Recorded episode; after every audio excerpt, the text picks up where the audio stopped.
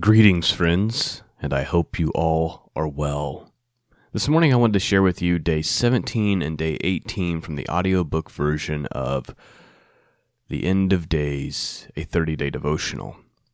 And uh, getting closer and closer to getting this uh, finalized, uh, but as you can see, I'm fairly far behind. Uh, but as I create each audio file, I'm trying to share as many of them as possible with all of you. And so I just pray in the name of Jesus that you would be blessed by this this morning, uh, day 17 and day 18, dealing with um, the concept that we are to pray always, to be kind of worthy, to escape all the things coming upon the earth, and to stand before the Son of Man. And then day 18 deals with the fact that in the last days, scoffers would come, that people would scoff about the times that we are living in. And so I pray that's a blessing to you this morning. If you can and you're willing, consider picking up the book. Go to scriptureandprophecy.com forward slash book, and that'll take you uh, to the link where you can pick up the uh, devotional. And I think that you're going to find that it's going to be a blessing to you. And I hope that the audiobook files that I'm sharing with you uh, periodically are also a blessing to you. Thanks for listening, and uh, I'll speak to you soon. Day 17 Watch and pray always to be found worthy to escape.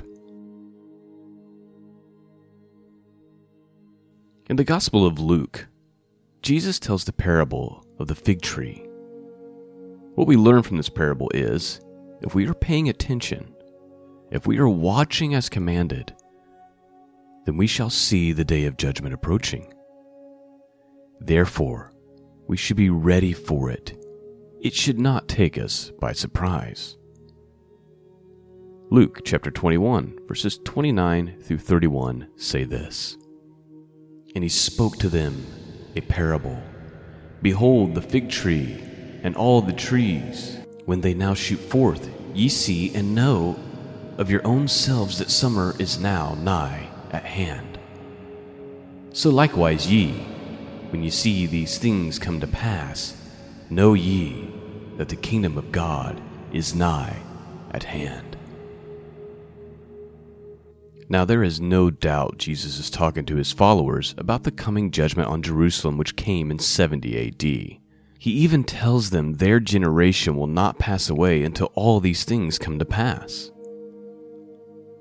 Luke chapter 21 verse 32 says this, Verily I say unto you, this generation shall not pass away till all be fulfilled.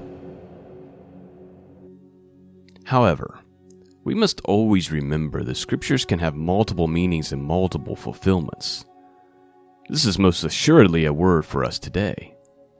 Like the disciples of Jesus, we can learn from the fig tree. When we see the end times approaching, as we do now, we too know the end is near. Therefore, the coming of the Son of Man must be on the horizon, and the kingdom of God is at hand. Jesus warns his followers to be careful about being distracted by the trinkets of this world. He warns about the dangers of taking their eyes off him and failing to pay attention. As we have already discussed, when we fail to watch, we set ourselves up to be taken by surprise, and judgment will come when we least expect it. But, if we are not appointed to God's wrath, then why should we worry about being taken by surprise? We have a responsibility, and our actions matter. If we take our eyes off Jesus, if we ignore the season we are living in, we might find ourselves falling into sin, backsliding into the lust of the flesh. If so, and the Master returns while we are in this state of rebellion, our portion will be with the unbelievers. See Luke chapter 12 verse 46. Instead, Jesus commands us to be awake, sober, and to be in prayer. Not just any prayer, but a very specific prayer.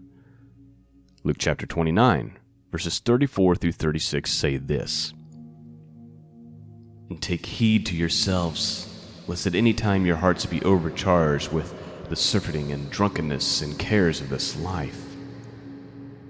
And so that day come upon you unawares For as a snare it shall come on all them that dwell on the face of the whole earth. Watch ye therefore and pray always, that ye may be accounted worthy to escape all these things that shall come to pass, and to stand before the Son of Man. We are told to watch and to be in continuous prayer. Pray we might be counted worthy to escape all these things and to stand before the Son of Man. Oh, may the following prayer be in our minds and in our hearts and on our lips every morning. Lord God Almighty, have mercy on us. May you find us worthy to escape all the judgment and all the tribulation coming upon this fallen world. May we escape it and all stand before the King of Kings, the Lord of Lords, Jesus the Messiah. Amen. Day 18 In the last days, scoffers will come. Have you ever told someone, I think we are living in the last days, only to have them respond with a scoff? One of the responses I have often received over the years is, Well, People have always thought we were living in the last days. When someone says something like this to me, I instantly get confirmation we are in fact living in the last days. Why? Because their very response is a fulfillment of prophecy. 2 Peter chapter 3 verses 3 through 4 say this Knowing this first that there shall come in the last days scoffers walking after their own lust, and saying, Where is the promise of his coming? For since the fathers fell asleep, all things continue as they were from the beginning of creation. Peter is telling us as the end of days draws near, people will walk in disbelief about it. However, there appears to be a reason for their disbelief. Deep down, they simply don't want to believe it. Now, this should seem strange. Our brothers and sisters in Christ, the people we go to church with, would not want to see the return of our beloved Messiah. However, in my experience, this seems to be the case. Like it or not, the church has become very lukewarm. They've become very comfortable with their personal lives, which is also a fulfillment of prophecy. Peter tells us they will scoff because they are walking after their own lust. You see, most people love the world. Even those who claim to be followers of Jesus love the world and their part in it. Therefore, the idea of it coming to an end is a devastating thought for them. This is why you may have heard other Christians say something like the following I want Jesus to return just not yet. They want to see their kids graduate first, or they want to accomplish a certain goal first. There's nothing wrong with wanting to see your kids graduate and accomplish certain goals. However, there is an issue with desiring those dreams and other worldly things more than the kingdom of God or Christ returning and reigning here on earth. Today's call of action May we not be like the lukewarm scoffers, walking after our own lust and being ignorant of the times we are living in. May we be not so foolish in thinking things continue now as they have from the beginning of creation. Jesus is coming soon, and with him all his promises. We believe we are in the last days because we see all the surrounding signs. These are the times many believers before us have longed to see.